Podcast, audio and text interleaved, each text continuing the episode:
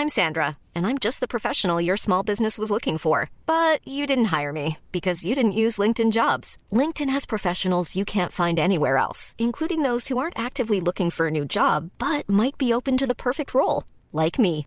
In a given month, over 70% of LinkedIn users don't visit other leading job sites. So if you're not looking on LinkedIn, you'll miss out on great candidates like Sandra. Start hiring professionals like a professional. Post your free job on linkedin.com/people today. A lot can happen in three years, like a chatbot may be your new best friend. But what won't change? Needing health insurance. United Healthcare Tri Term Medical Plans, underwritten by Golden Rule Insurance Company, offer flexible, budget friendly coverage that lasts nearly three years in some states. Learn more at uh1.com. There's never been a faster or easier way to start your weight loss journey than with PlushCare. PlushCare accepts most insurance plans and gives you online access to board-certified physicians who can prescribe FDA-approved weight loss medications like Wegovy and Zepbound for those who qualify. Take charge of your health and speak with a board-certified physician about a weight loss plan that's right for you. Get started today at plushcare.com slash weight loss. That's plushcare.com slash weight loss. plushcare.com slash weight loss.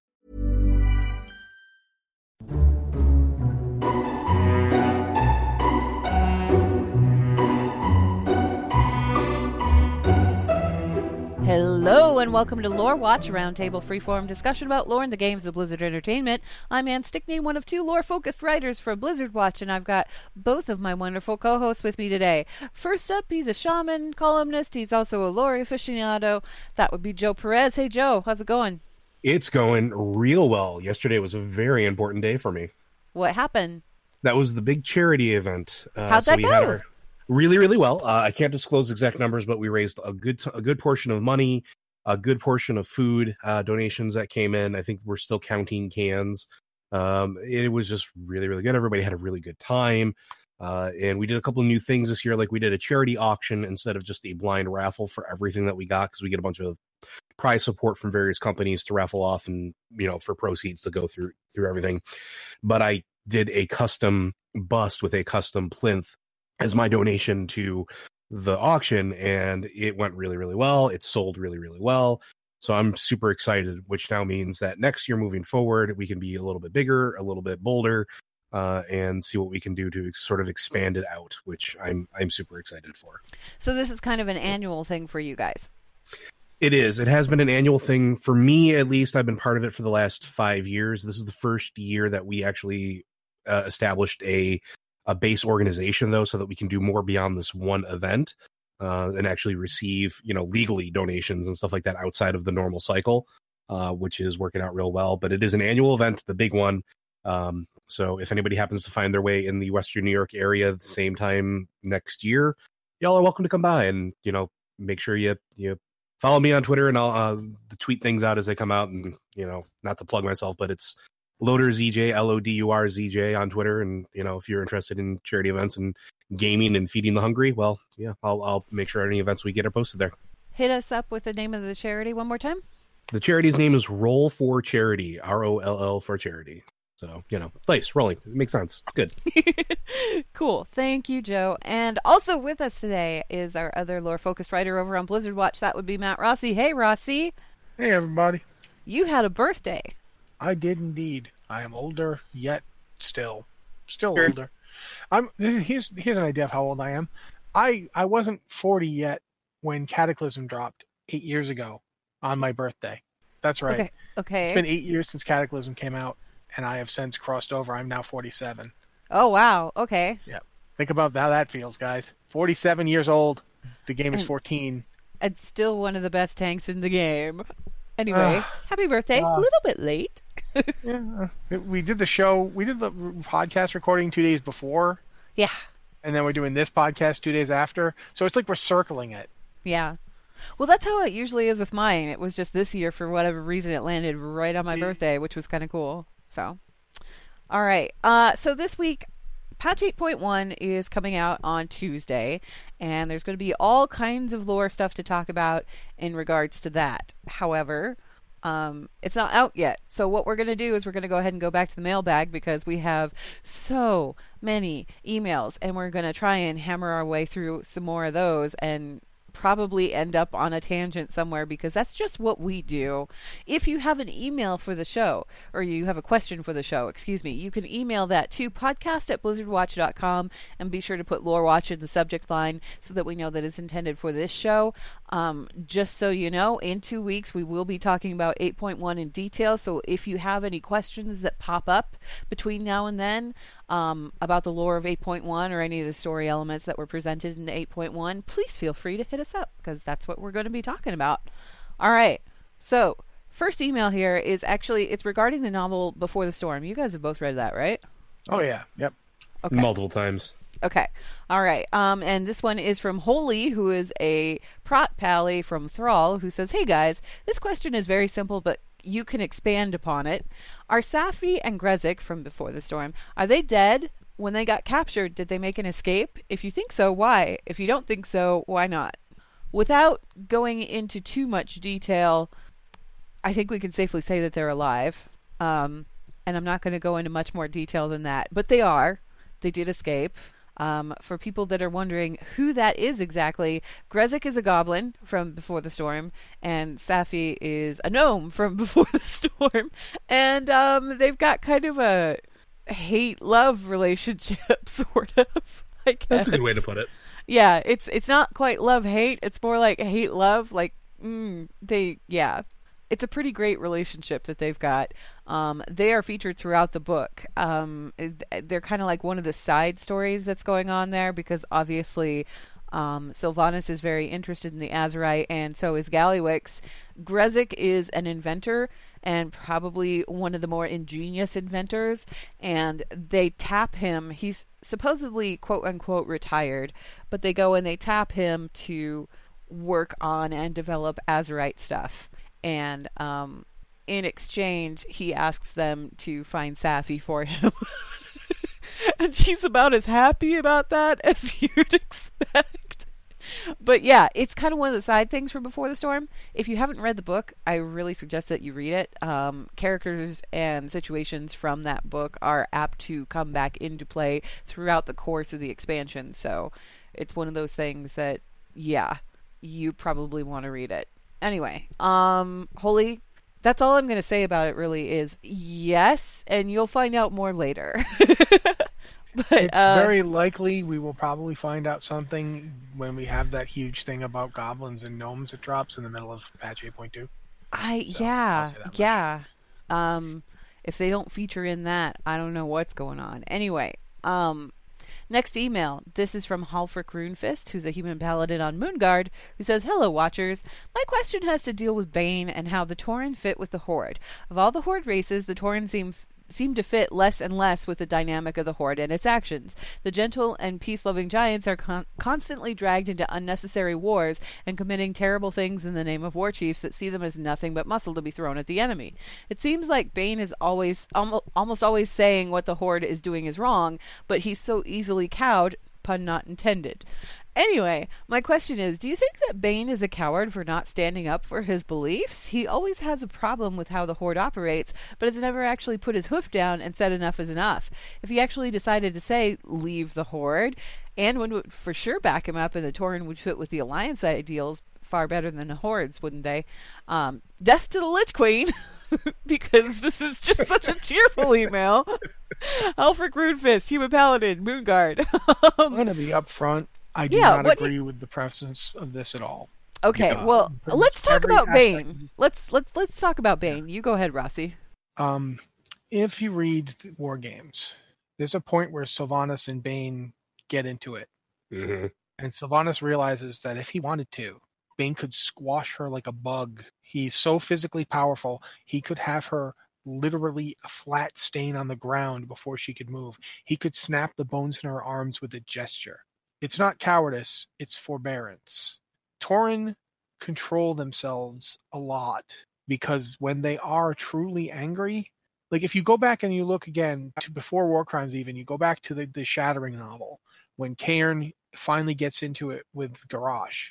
Cairn starts to lose his temper. Cairn forces himself to calm down, but he accepts the Makgora and he doesn't hold back.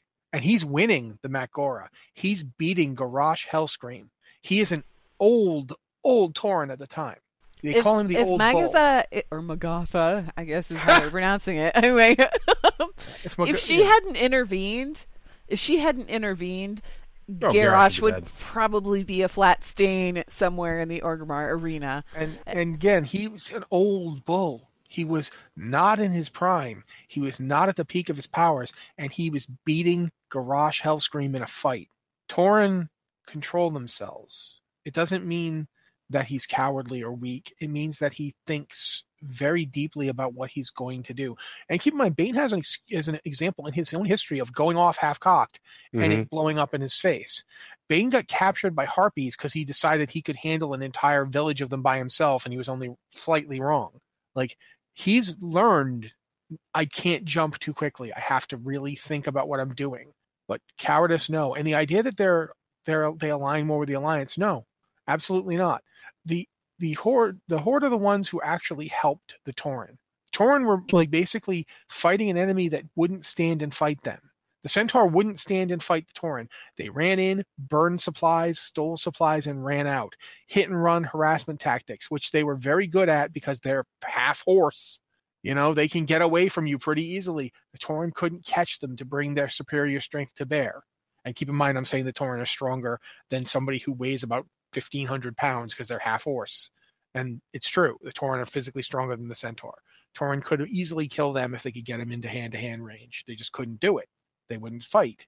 And it was the orcs, not the, the night elves, not anybody else. It was the orcs under Thrall who helped them. And the orcs, for all that there's lots of problems that Tauren might have with the horde menta- way of doing things at times, there's always been that respect between them. Even when the orcs thought everybody else in the horde sucked, like when Garrosh was around and he, you know, still wanted the Tauren on his side. It wasn't just for their physical power; that was certainly part of it. But even when he when he won the Makgora, he felt bad about it. He didn't want to win that way. He respected Cairn. He was hoping Cairn would back down. That's in the book too. He's like, you know, I'll push it and he'll back down. And then Cairn was like, you don't know me at all. You think I'm going to back down? No. Let's go. You want this to be a fight? Then it can be a fight. So no, Tauren, Baine and Tauren in general are not cowards, and they're not. Baine's always been trying to reform the Horde to Mhm. get the Horde to go along with what he believes is right, because he believes it's right. It's right there in War Crimes. He defends Garrosh not because he likes him. In fact, he does not like him. He very much doesn't. He would if he if they were going to have some kind of trial combat thing, Baine would have been the first guy to fight him. Baine would have loved to have just gotten in there and beaten Garrosh to death, but he couldn't do that because it wasn't the right thing to do. He's very much about doing what the right thing to do is for his people. Right now, Sylvanas could basically say, I have evidence that you've been working with the enemy this whole time. hmm Anytime she wants, she could do that. She wouldn't have to do anything. Baine would then have to decide, okay, am I going to try and lead my people against the entire horde?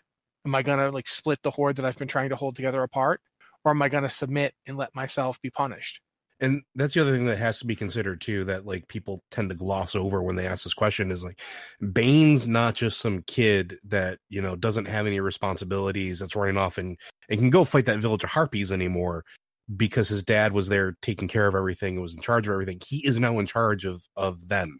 He has to keep his people safe. He has to not worry just about what his actions are and whether or not he agrees with what's going on but what's going to keep the Tauren safe what is going to keep them from reprisal because i mean if you think about it right now and we we have an entire continent more or less that has nothing but horde dedicated races all around it right what happens if he decides to withdraw from the horde Sylvanas could, like you said, Rossi's absolutely right. He, she could just go, he's been working with the Alliance the entire time. He's a sympathizer. All of the Tauren are a sympathizer. Look at them. They've been working with our enemies all along. Next thing you know, every other race of the Horde is descending upon the the Tauren people. That's that's not a good situation to be in. That is not a situation he wants to be in. So he does what he does with, like Rossi said, he tries to reform from the inside out as And opposed to open defiance. Even if Sylvanas and the rest of the Horde didn't hold the rest of the Tauren accountable, if they just held Baine accountable all by himself, that means that the Tauren would be leaderless. And they've been leaderless once. They lost Cairn. Oh, they wouldn't be. They wouldn't be leaderless. Magatha would come and swoop in. Oh, look, you know, uh, look, look, Cairn and, and Baine. They they they they totally messed up. They didn't have your best intentions at heart. But they I got do. themselves killed. Yeah. But I can keep you safe. I have all of this power. I have nothing but the most well intentions for my people. Come worship me. Like that, Yeah. that's exactly what would happen. A vacuum of power, Magatha would be in charge. And, and the thing is, is Baine knows that. He's seen that happen once before. When his father died, the Grim Totem tried to swoop in. He was there to stop them, and he did manage to stop them eventually. But if he's not there, what happens? He knows what's going to happen. So he's not going to push too hard right now because last time with Garrosh, you had Vol'jin who was kind of leading the charge and everybody else sort of, you know, formed up behind Vol'jin and helped the Darkspear with their rebellion. And, and that led to Garrosh being overthrown. There's no Vol'jin anymore. There, there's none. He's gone. He's bye bye. And there's nobody really to form ranks with Baine. Saurfang might have, but Saurfang, as far as Baine is concerned, he got himself killed. He, I don't, I don't. Do you think Baine knows that Saurfang is alive? If he does not, if he does, it's surprising to me. I think it's very unlikely that he would. I don't think Um, he does because he he cut all contact with Anduin. Yeah, he had to. So yeah, right now the only person who really knows that Saurfang is alive uh, at the at this moment, since 8.1 hasn't come out and 8.2 haven't come out yet, at this moment the only people who know he's alive are Alliance. Uh, well, no, I guess the Horde would know because you see him. yeah, we have a, the whole breakout quest, so we know he's alive. He's just still in prison. We not- don't know if he's still alive. We don't know that. Uh, like your player character would know, and Nathanos would know, and the other people on that mission would know. Did sincerely Nathanos tell doubt- the rest of the horde? I think he probably told one person, and she Sylvanas. isn't telling anybody. Yeah, Yeah. exactly. Wait, wasn't Rokhan with us during that that whole thing? We do not know what Rokhan told anybody. Yeah, I mean- that's true. That's true. On telling Baine. Sure, but I was gonna say like Rokhan is seems relatively close to Baine. If anybody was gonna say anything, it would be him. I think. Yeah, but does he have time to? Because the next time you see Rokhan, he's been sent off to Zandal. He's Rokhan's on the boat with you Yeah, when you end up in Zandalar. he but when you're in not come Zandalar, back yet. No, that's not true. Because when there there are several when you first start out as the Horde there, Talanji, Rokhan, and Baine are all around the map. That is the very That first means thing you Baine's interact come with. means Baine's come through. Doesn't mean Rokhan's gone back. Baine might know because he'd be there to get it from Rokhan, but it doesn't mean the Horde knows. Right. Rokhan no, that's, that's or I'm saying, is that Talanji, even because Talanji's right there with Baine. Correct. Like Baine actually shows up in Zandalar specifically to kind of keep an eye on things. Uh, Sylvanas tried to kind of shove him to the side, and she did in some aspects, but he's kind of back in. He's got he's got his thumb on the pulse of things. He's not taking any direct actions right now because he can't afford to.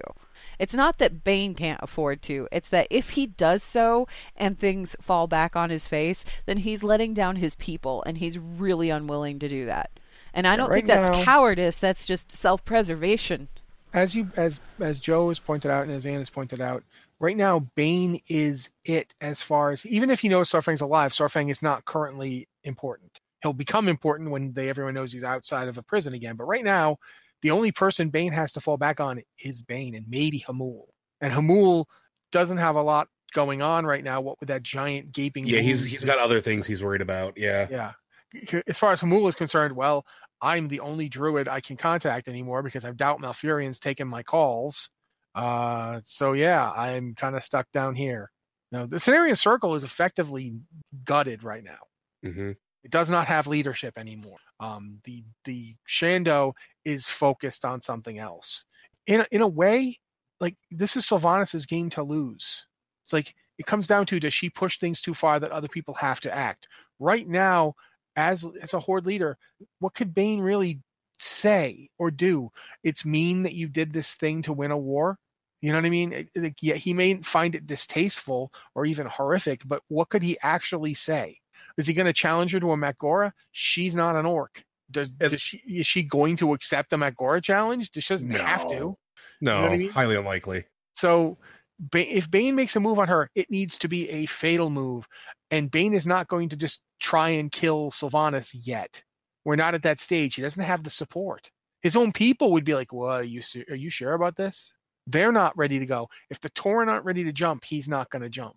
And to say that they're the Tauren have more in common with the Alliance, why would you? That the the dwarves actually dug up their ancestors' graves. Mm-hmm. You know, that's back in vanilla, guys. Dwarven dwarven explorers actually dug up Tauren ancestor graves. There is no way that the Tauren are going to be like, you know, super happy with the alliance. They may not have any actual active hate with them, you know, so they don't really have any reason to, but you know, they don't have any connections there either.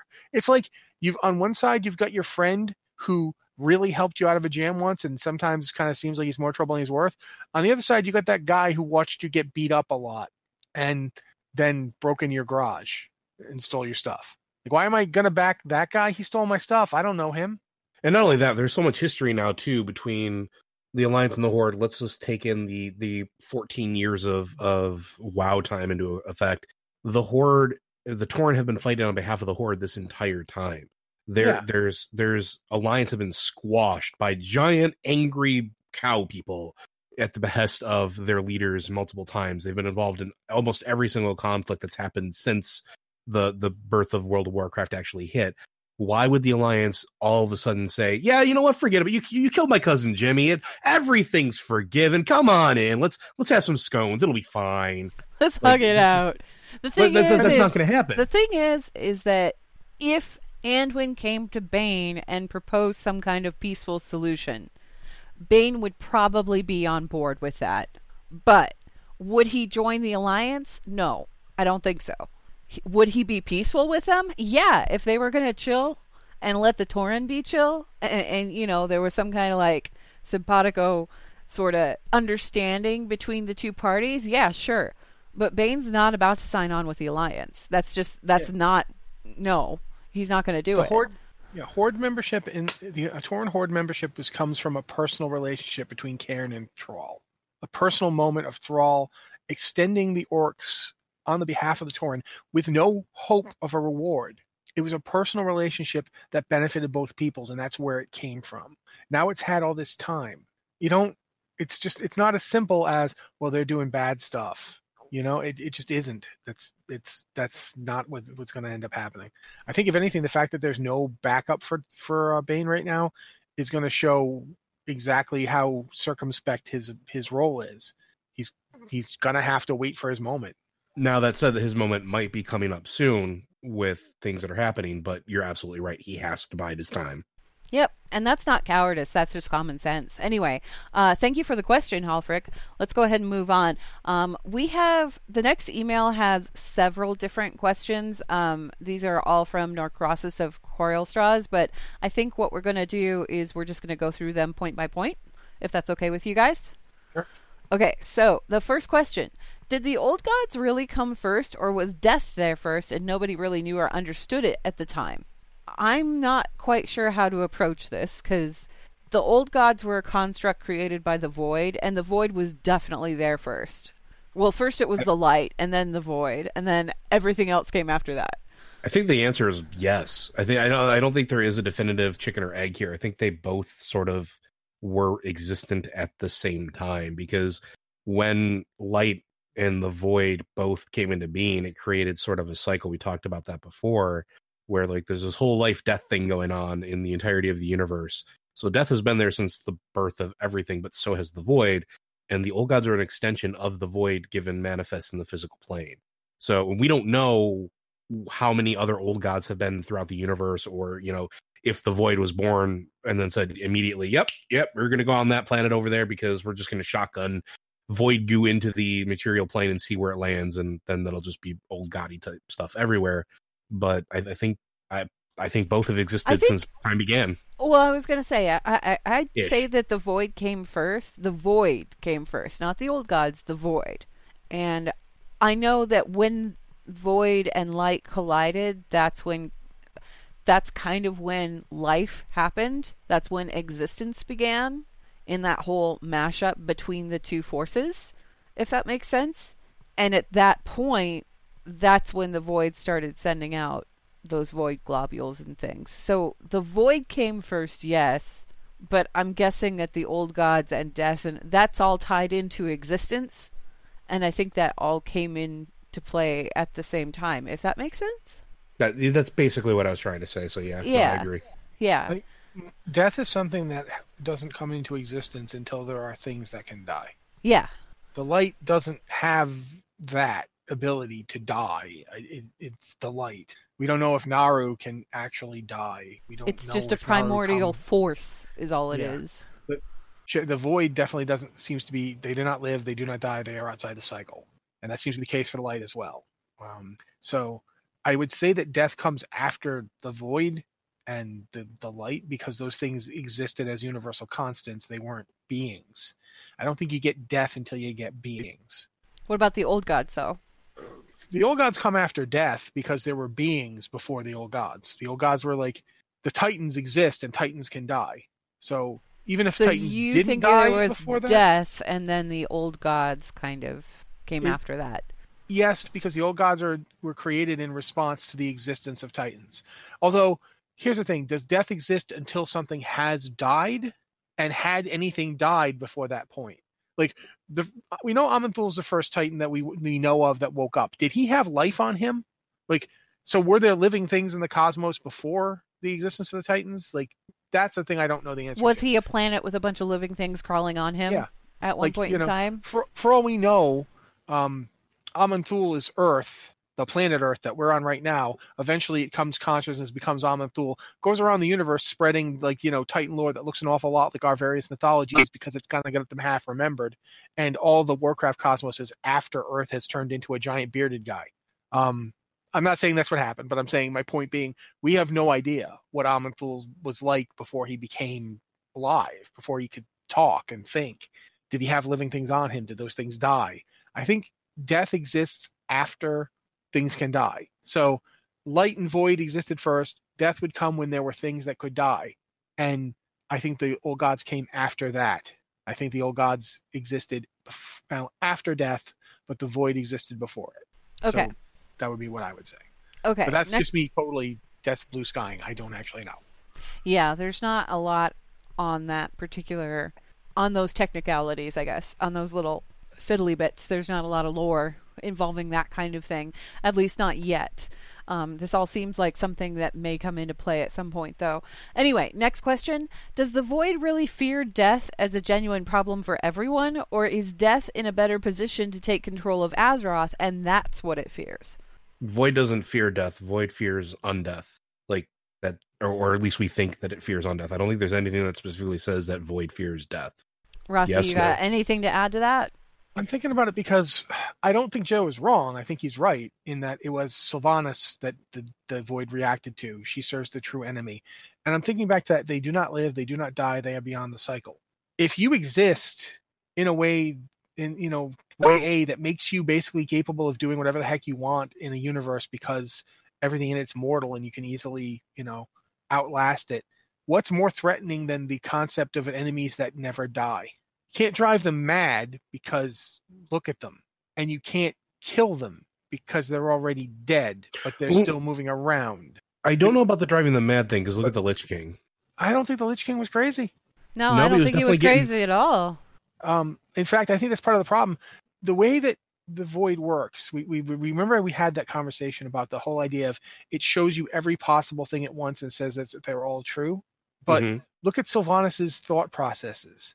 They don't care about options. Sylvanas does not have the capacity to think about things the way she used to. She's like pragmatism personified, and the only time you get emotional outbursts out of her is when you try to make her think like it's when she tries to be not the cold, unfeeling monster that she starts going crazy with rage. When you are undead, possibility isn't even a factor anymore.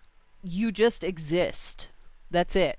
And I've said this before that Sylvanas and her people are they represent stasis. They aren't mm-hmm. on a cycle. They aren't in the cycle anymore. They are outside of the cycle and they are neither living nor dead.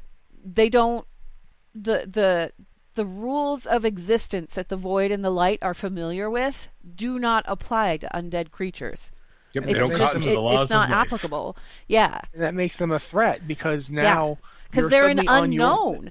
They are not Yeah, a you're on- possibility. They are they, they aren't a possi- They aren't anything that the void can fathom or figure out. They aren't we say that the void sees everything. They see every possibility, every potential, and all of them are truths, right? But this isn't a possibility. It's no, impossible. the undead are just there. They're unfathomable. They're just there. They're not supposed to be mo- dead and still moving. They're unnatural. That's not yeah, and that's the thing. For all that the void is from outside the cycle, the, the last thing they want is something else from outside the cycle. Now I have to try and grok that. And it Sylvanas is very it's very important to watch how Sylvanas works. Every outburst of rage, every time she gets like not cold and calculating thing, every time she gets angry, it's when someone tries to make her be alive. The time think look back to war crimes. She's at her most dangerous when she's feeling things again. Her love for her sister, she starts to feel it again, and it's agonizing. And she's like, I can't bear to lose this, but it hurts so much. I'll just kill her and make her like me, and then we'll be together forever, and I won't ever have to worry about losing her, and I won't have these feelings torturing me. I mean, heck, look at the burning of Teldrassil. That order was a knee jerk reaction to this other night elf who was trying to get her to show some kind of sympathy or empathy or compassion or something. Something, some sort of signal or sign that the Sylvanas that was alive is still there and she's not. And maybe that's part of the reason why she ordered it burned because she just wanted to prove, yeah, no, this is not a thing. This is not how who I am anymore. And yeah, I, I think that the void is unnerved, like I said. I think it has to do with the fact that the void sees all possibilities and everything and sees them all as truth or whatever. And undead undeath just doesn't fit into that anywhere. It's Right, like this it- cog that's just sort of stuck in there, messing things up. Yeah. So I mean, to to circle back to the root of the question, though, again, it's it's not that the void fears death. The void fears undeath. It fears stasis. Yeah. Completely, completely different things. So we're going to move on to the next question, which also makes a supposition that the void fears death. So we're going to correct that and move from there because this is still kind of applicable anyway. Um, the void has an incredible fear of undeath, but the light, specifically the Naaru, disregard it in fear of the Legion and what Sargeras was doing. They they like completely looked it over. Do you think that this might be due to how close to home the energies associated with each great threat are to the light and the void, fell being what happens when light is destroyed and death magic being tied to the shadow? I don't think that the Naaru really disregarded undeath. It's just not a priority. And It's like yeah, it's like when you know you have multiple problems happening at once. It's like you know it's there's, triage. There's a wild animal. Yeah, there's a wild animal in my front yard that's you know dangerous and that's a problem. But my house is on fire right now, and I'm standing in my burning house. I am afraid of that grizzly bear, but I'm also afraid of the house on fire that I'm standing in, and I will die if I stay here in this house. The grizzly bear might not attack me, so let's does, let's deal with the house on fire first and then we'll Yeah. think about the other thing and the Naaru i mean they have worked towards that before if you've played through um, the Brad storyline in Northrend this was like the first indication that the naru knew what was up with the undead plague and all of that because they showed up and they intervened with Bridenbrad. he was infected with the plague and he would have been risen with risen as scourge because that's just what happens. And the Naaru intervened and said, "No, you're still going to die, but we're going to make sure that you go to the right place. You're not coming back as some kind of mindless undead slave. We're going to take you where you need to be." And that I think that's the only time I've really seen them intervene in that aspect. which is interesting to me too because when you look at it the Naaru I mean, we just had this in in the um before the storm book too. They they seem to not really mind working with forsaken or or undeath as much because they can still channel light. Like we have priests that they work with that that that you know channel the light at at great cost to their own person whatever. But they don't seem to really care about that as much because okay you're still you're still doing light things. You're you're okay. We can deal Here's with the you. thing. Here's the thing to think about. The hmm. light has imposed the cycle on itself. Yeah, The the shadow, the void has not. They do not live, they do not die, They are outside the cycle. The light, we're like, okay, we'll be in this. If in order to be in this universe, we will accept a cyclical existence. We will have Naaru that have light and dark cycles. The the void does not, and we've always seen that, and we've never really thought about how come the void doesn't have this limitation that the light does. Why would the light accept such a limitation? Because you have to accept such a limitation to work in this universe, and that's always been the void's greatest advantage but what if it's also their greatest weakness It's kind of weird too because the void, like we said, it sees all possibilities as truth, whereas the light picked one and, and sees that as like the irrevocable truth of all existence and all things. Yet the light has shown that it's way more flexible in terms of fitting into, and maybe maybe that's part of it too, is that the light and the creatures of the light they're willing to adapt to the cycle because they see the cycle as the one truth. Yeah? yeah it could be entirely be possible i mean if you look at like Most likely, actually. Yeah. if you look at Lothraxion, or if Yeah. you look at like the light the light bound, I was I was thinking about this the other day. I wrote about it um to a little de- degree. The thing is, is that both the Maghar and the the light bound can be correct in their view that you know the other is to blame for what's happening to Draenor, um because both are operating from a different perspective, and that's the problem the light has is the light only sees the one perspective. But what if the problem with the void is that it does not understand that there can be perspectives it does not see. The light knows that there are perspectives it does not see, it just doesn't think they're true. But the void can't believe it doesn't see everything. And if there is something out there now that they don't understand, Like the undead. Can't- they can't cope with it because they cannot believe that it is what it is. Yeah. It's got to be something else because it can't be this thing because if it was that thing, it would be something we saw and we don't see it. and like what did the light do when confronted with undeath? It tried to make its own. Look at what happens with With Calia. Calia.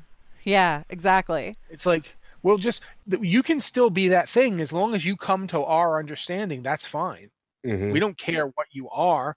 We just care that eventually you embrace our view of the universe. I feel like Calia was the was like the attempt to bring undeath within the cycle, maybe. Maybe To a degree. I'm not sure. Well, I think I think I think we have to wait and see how that pans out before we can Yeah. really make that statement. But yeah, It certainly seems to be the light. Basically, the light has shown a few times now that it does not reject the undead, and that comes back to something Velen once said. When do you do you guys remember? Oh bloody heck! Uh, it's in the Swamp of Sorrows. The the guy's dying Yeah, and he can't be saved. yeah, and Velen shows up. Velen shows right up and says, "The, the light does not abandon its champions, but it does not uh, uh, uh, it does not operate unopposed in this world's realm. yeah. The light would it would help you, it just can't. Now, sometimes the light's help is I'm going to make you into a being of perfect light and understanding. I don't want to be a being of light and perfect understanding, huh? That's where free will comes into play, Yeah. and it's very You puzzling. You don't want it, like, and I do. How can like- you not want it? yeah, Yeah, I, I think we've like that's the problem with the light right now is we've moved into like thinking that they're sinister, but they're not. The problem with the light is is that it doesn't get the idea of looking at it a different way. Sure, you're undead, but you, of course you want to be one of us, like you know, being a perfect light and perfect understanding. No, huh? well, that's weird. Okay, I'm going to say this again. Okay, Illidan, I'm going to try this again. I'm going to fix all your problems and make you a being of perfect understanding. I don't want it. What did he say? I don't. I'm well. I'm going to do it. That's the problem with Xe'ra. She didn't know what to do with the no. Do you know what I mean? Like the same way she was with uh Valeria, not Valeria, uh Ilaria. When and she it's didn't kind know of what, what to do with Valeria. Algalon. It's kind of what Algalon demonstrated when you ran into Algalon and you defeated him. He said perhaps it's that free will that makes you different from everything else, because he couldn't comprehend it either. It Yeah, was and- it was one of those things where it was like, has everything loved life the way that you do? Because I don't get that. Like that's weird. And if that's the case, then that means that all of these other worlds that I've seen perish or be, be you know re-originated there were things like you there i did that i, I want algalon to come back at some point because supposedly he's just been observing like that's he he left after Ulduar and left to go observe the world and observe these weird creatures and I would love for him to show up again and start talking about what he decided or what he found. I don't know. It's one of those things that I'm like, mm, I would like that. Anyway, okay. Uh moving on. There's one last question here from Narcosis who says, "Are the old gods the Titan-sized equivalent of the mind control thing that Erunak Stonespeaker had on his head in Throne of the Tides? Does whoever make it to Azeroth's brain first get to be the pilot? Thanks for all of your watching, Narcosis." So, um, yeah, that's actually kind of funny because I went to um, where did I go to? Dead Watch. I went to Dead Watch today for a world quest thing that I or no, an achievement that I was knocking out. And there was a world quest there that had those little purple dudes that ride around on your head, the thing the the mind bender thing that stone speaker had on in Throne of the Tides. Um so I was like, "Oh, wow, that's convenient." Um so yeah, are the old gods the equivalent like the giant equivalent of those little brain sucker thingies? I think dude, that's a, not a bad analogy. Um, the the old gods seem to be macro scale viruses, like they're infections on a reality level, uh, like literally like giant germs, germs thrown into our universe from an, another cosmos. And the way that they operate seems to be like the N'raqi and the the Aqir were literally born from their bodies, and, and it feels an awful lot like they're just fractal. Like up and down, it's all the same thing. It's the same kind of thing it's a twisted abomination type thing that that uses this universe as the raw material to make more of itself to try and infect and overwhelm a host. The way it, you know if you get a virus that's what it does inside you. It, it uses you to make more of it. And it, it it's kind of how the old gods seem to operate and the, the little ones are just smaller versions. So yeah i think they, that's not a bad analogy for them. I don't know if it's exactly one to one but it does feel like it, it it hits to the truth of them the way that they work. Yeah, I mean, I would go a little bit maybe different where I wouldn't say that necessarily the first one that gets there gets to be the pilot. I think it's more of a corruption sort of mechanic as far as that goes. Yeah, I don't like, think it would be like, you know, driven around by Yeah, it's know, not like a Megazord or something. Yeah, I don't think Y'Shaarj is going to be perched on it on the face of it going, yeah, ah, driving it. But I think that and all form the, the head. No. the gods themselves would probably not exist anymore yeah, that's what I'm thinking. Is but I'm thinking they would sacrifice. A, yeah, it, would be like if you if the viruses kill the host, the host dies. Um, in this case, the virus would turn the host into an, a huge breeding ground, the, uh, the, the the void titan that would then corrupt our entire universe. But yeah, I don't necessarily, I don't think they'd actually be riding around on their face. But it's still a decent analogy for sure. how they operate. It'd be existence's worst Voltron ever. Um, okay, so that wraps up necrosis. Uh, I have one more email here. This is a lengthy one, but I think it's worth discussing. Um, just because we we never seem to tire of talking about Sylvanas, so why not? Uh, this one is from Persky, who's a gnome mate on Wyrmrest Accord, who says, Oh, Watchers of Lore, I had what I hope to be an original thought regarding Sylvanas' motivations in the burning of Teldrassil. I've previously had a hard time reconciling Sylvanas' reputation as a peerless tactician, particularly given her recent decisions. However, a thought struck me regarding her ultimate strategic aims for the unfolding war. As she tells Nathanos, her ultimate goal is to take Stormwind and raise its population into the Forsaken, something she she would know that the orcs, tauren, trolls, etc., would not agree with. So she forces the issue by committing an atrocity so grievous it causes the breakout of total war on Azeroth, a conflict in which peace between the factions is not, she hopes, an option.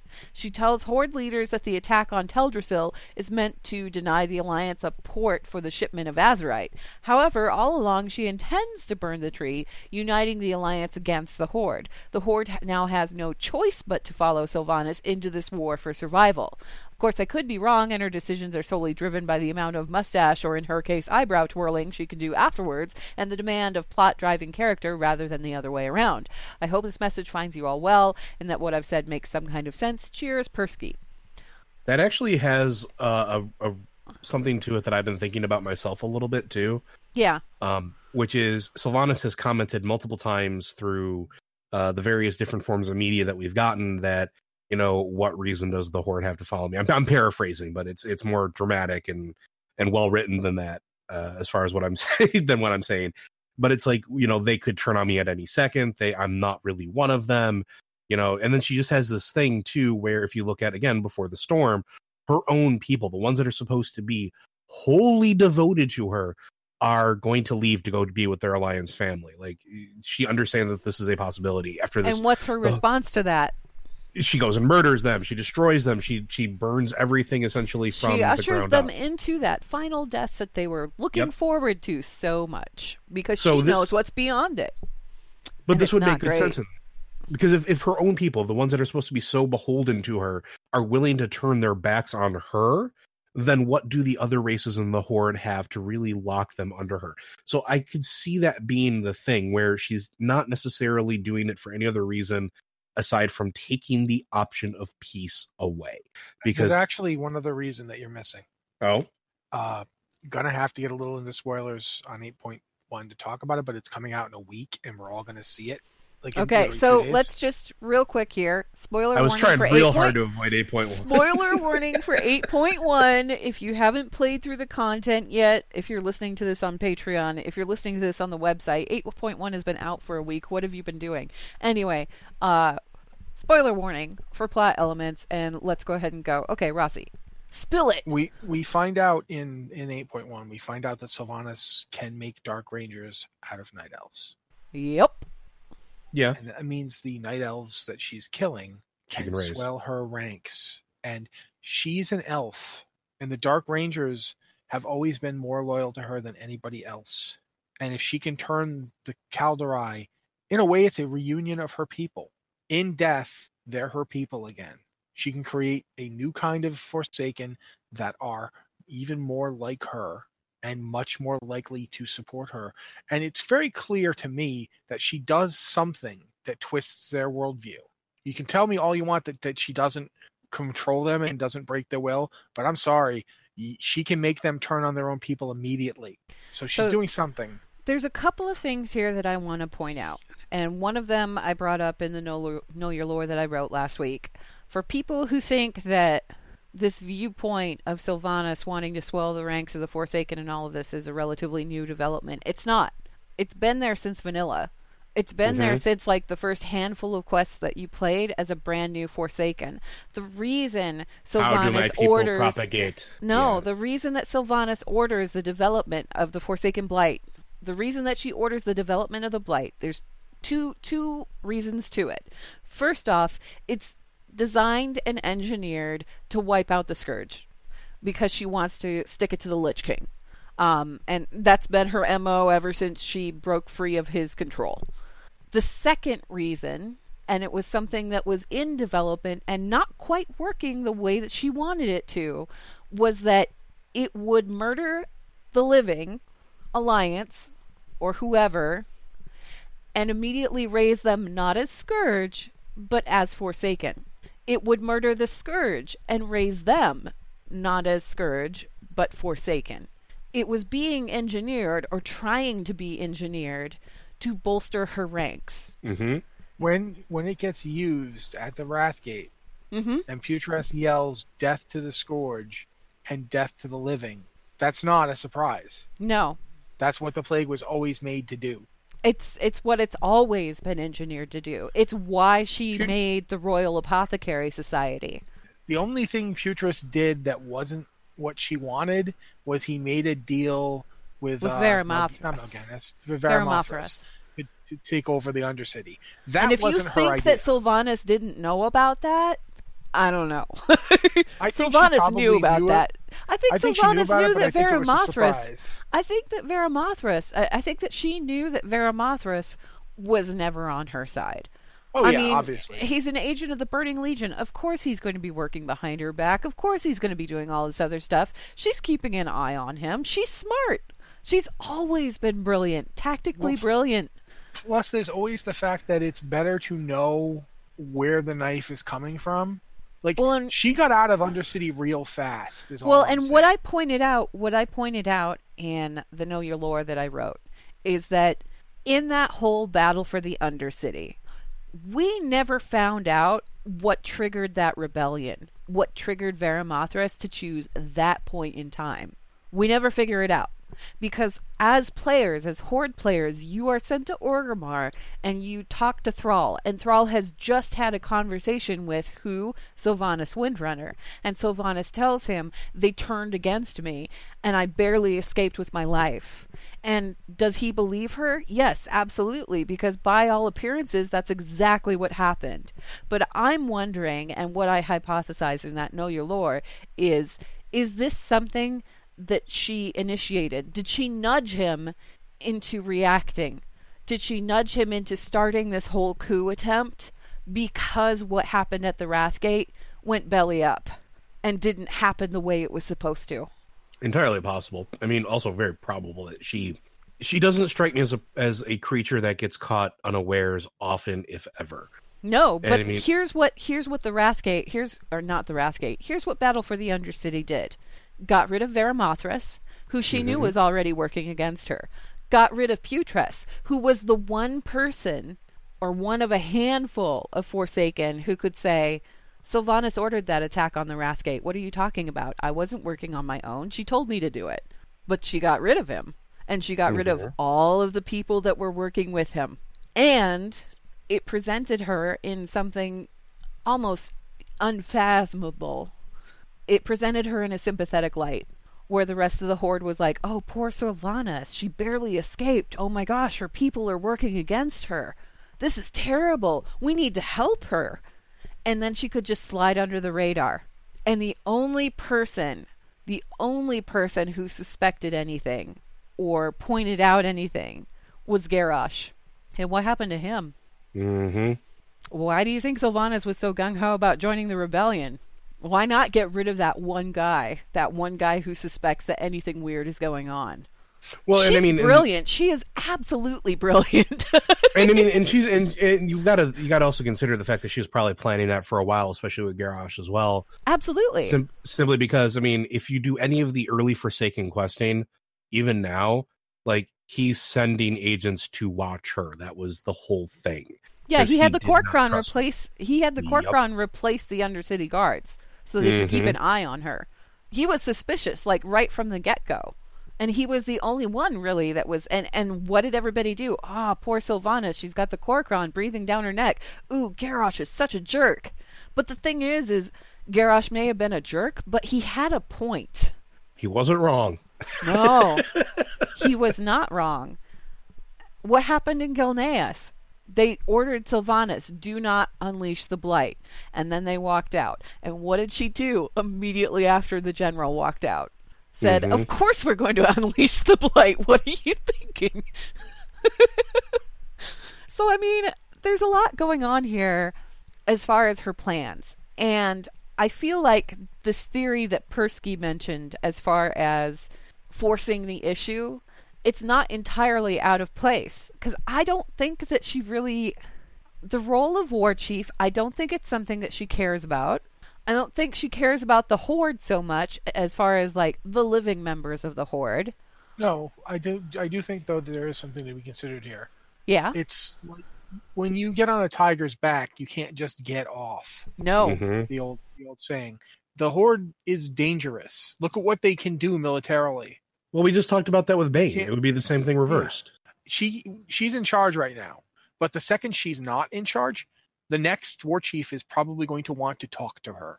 And if Have that next war chief happens to be really, if that next war chief happens to be somebody like Baine, Yeah, Baine or Saurfang are her like her nightmare scenarios. hmm and even you know even if somehow through like i don't know how this would possibly happen but let's assume for a moment that like we got a blood elf war chief oh god, um yeah, Lor'themar is still under her thumb. not no not if he's war Nah. chief exactly. He has. Mm, At, Well, at I'm talking point, about right strike back. now. Right yeah now. right now right now i don't think he's under her thumb i think he's basically playing the same game as baine just he's Yep. playing it longer and he, he's better at it he knows Yeah. exactly how to be ingratiating with her because he knew her Yep. You know, and she's different now, but he remembers he can assume that mask of, you know, I you are the you know, you're the the head of the Rangers and I'm your your lieutenant. Tell me what you want me to do and I'll do it. He can assume that air with her and she's willing to accept it from him. There's there's a little bit of that there, and they're both more, you know, Baine for all that he's very smart. It's little Baine is not- residual echoes of who she used Yeah. to be. Well, Baine's not know, sophisticated in the way that Lor'themar is. I was gonna say if anybody's if anybody could match her in deviousness and like spy network, I would put it on Lor'themar that he could. So like if anybody has a chance of like finding the spies or or the eyes and ears that she sends out as as much as like he's probably doing to her, it's probably him.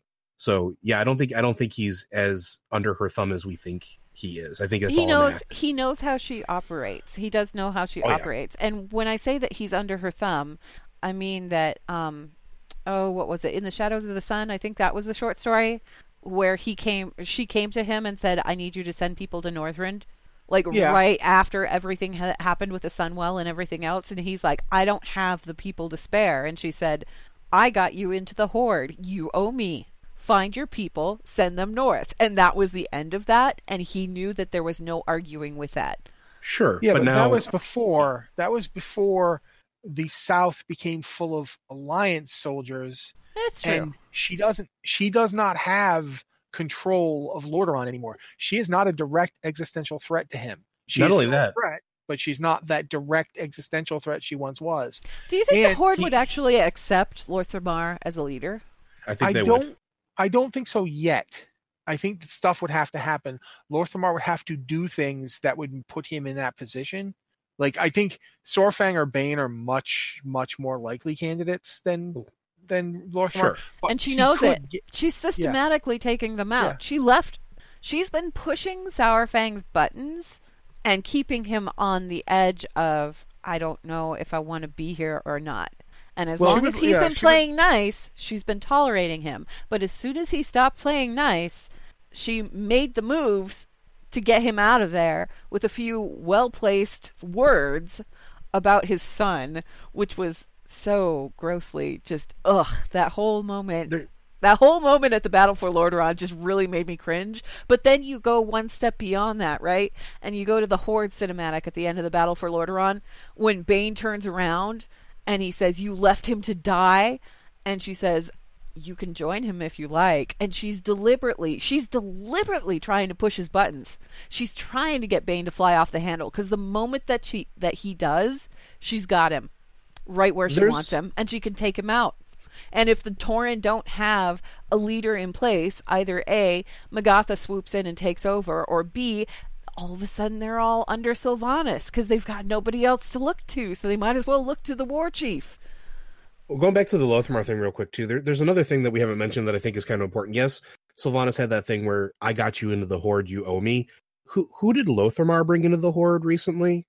That that's an allied race. That's kind of important. Oh yeah, That has all sorts of arcane, you know, prowess and controls basically all of the Horde's portals now. well, and I think he brought them in kind of on purpose. Like Yup. I think part of the reason why part of the reason why the blood elves were so ingratiating and adamant about their outreach to the Nightborne was because it was like let's bring you in because then we will have at least one pal on our side that we absolutely know about who is closer to the eastern kingdoms than Kalimdor and can back us up in a fight. Well, not only that, but like, let's say we have to get the heck out of Dodge real quick. Having mm. you know Oculeth and his and his You guys totally know how to get out of you guys know how to get out of trouble. I wouldn't. I wouldn't be surprised if at the end of this expansion, um, there was suddenly. I don't think this will happen, but it wouldn't shock me if the Blood Elves have to evacuate to Suramar.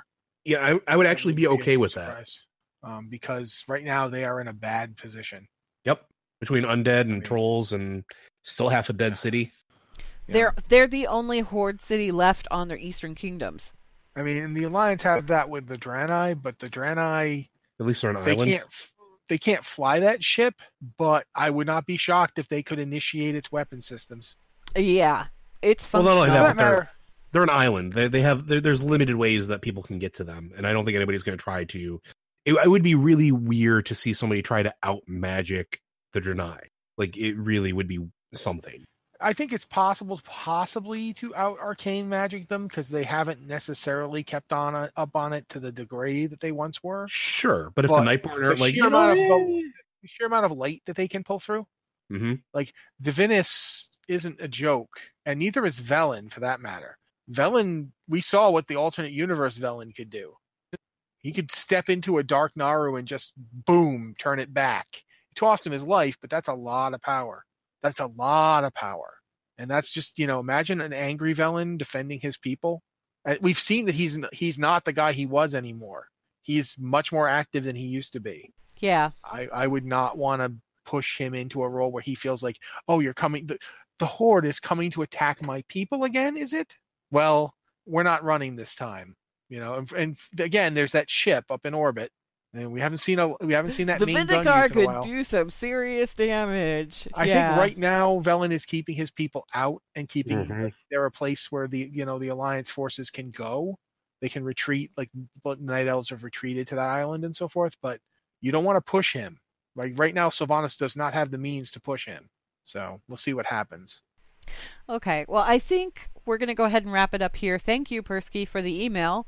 Um, I don't know if we addressed your theory specifically, but I think we did pretty good with it anyway, as far as going on a tangent. Um, just as a reminder for you guys, the listeners of Blizzard Watch, Audible's offering a free audiobook download with a free 30 day trial to give you the opportunity to check out their service before the storm. I know we've talked about it a lot already throughout the show. It's one of those audiobooks that you can use or that you can choose with your free 30 day trial if you want to. That one is narrated by Josh Keaton, who also does the voice of Anduin Wrynn in game. So it's kind of a unique experience because it's like Anduin's reading the book to you, and it's very well done.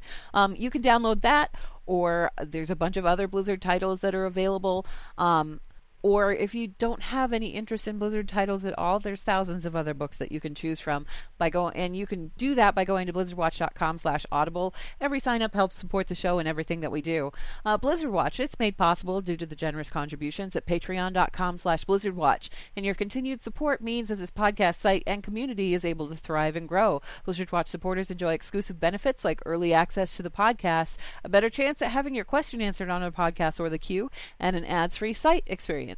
Final thoughts, you guys. Um, I'm going to go back to her because we just kind of touched on her very briefly, but with 8.1 coming out next week, and um, with the limited knowledge that we have of patches that are coming up, Calia Menethil, when do you think we'll see her again, and in what capacity?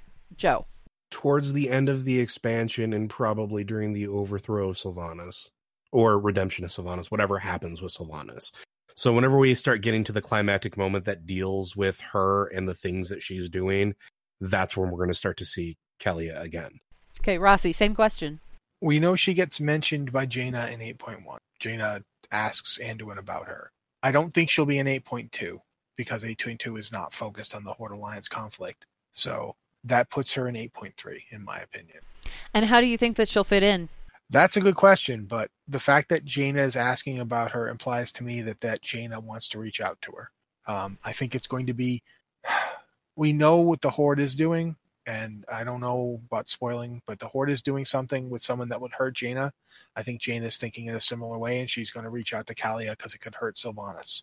So probably as a secret weapon to use against Sylvanas. So, in other words, yeah, we're probably going to see her at some point in the future. I can't see them dropping that plot point, that really big plot point at the end of Before the Storm, and not utilizing it in the expansion in some capacity. So, I could see them doing that because they've done that before, but Mhm. then they have her get mentioned in the game. yeah, And that Yeah. once you've got Jaina actually asking about her in game, then I start to pay attention. that's when you go, yeah, that's probably going to come into play at some point here. All right. Well, anyway, thank you guys very much for listening, as always, and we will see you again in two weeks.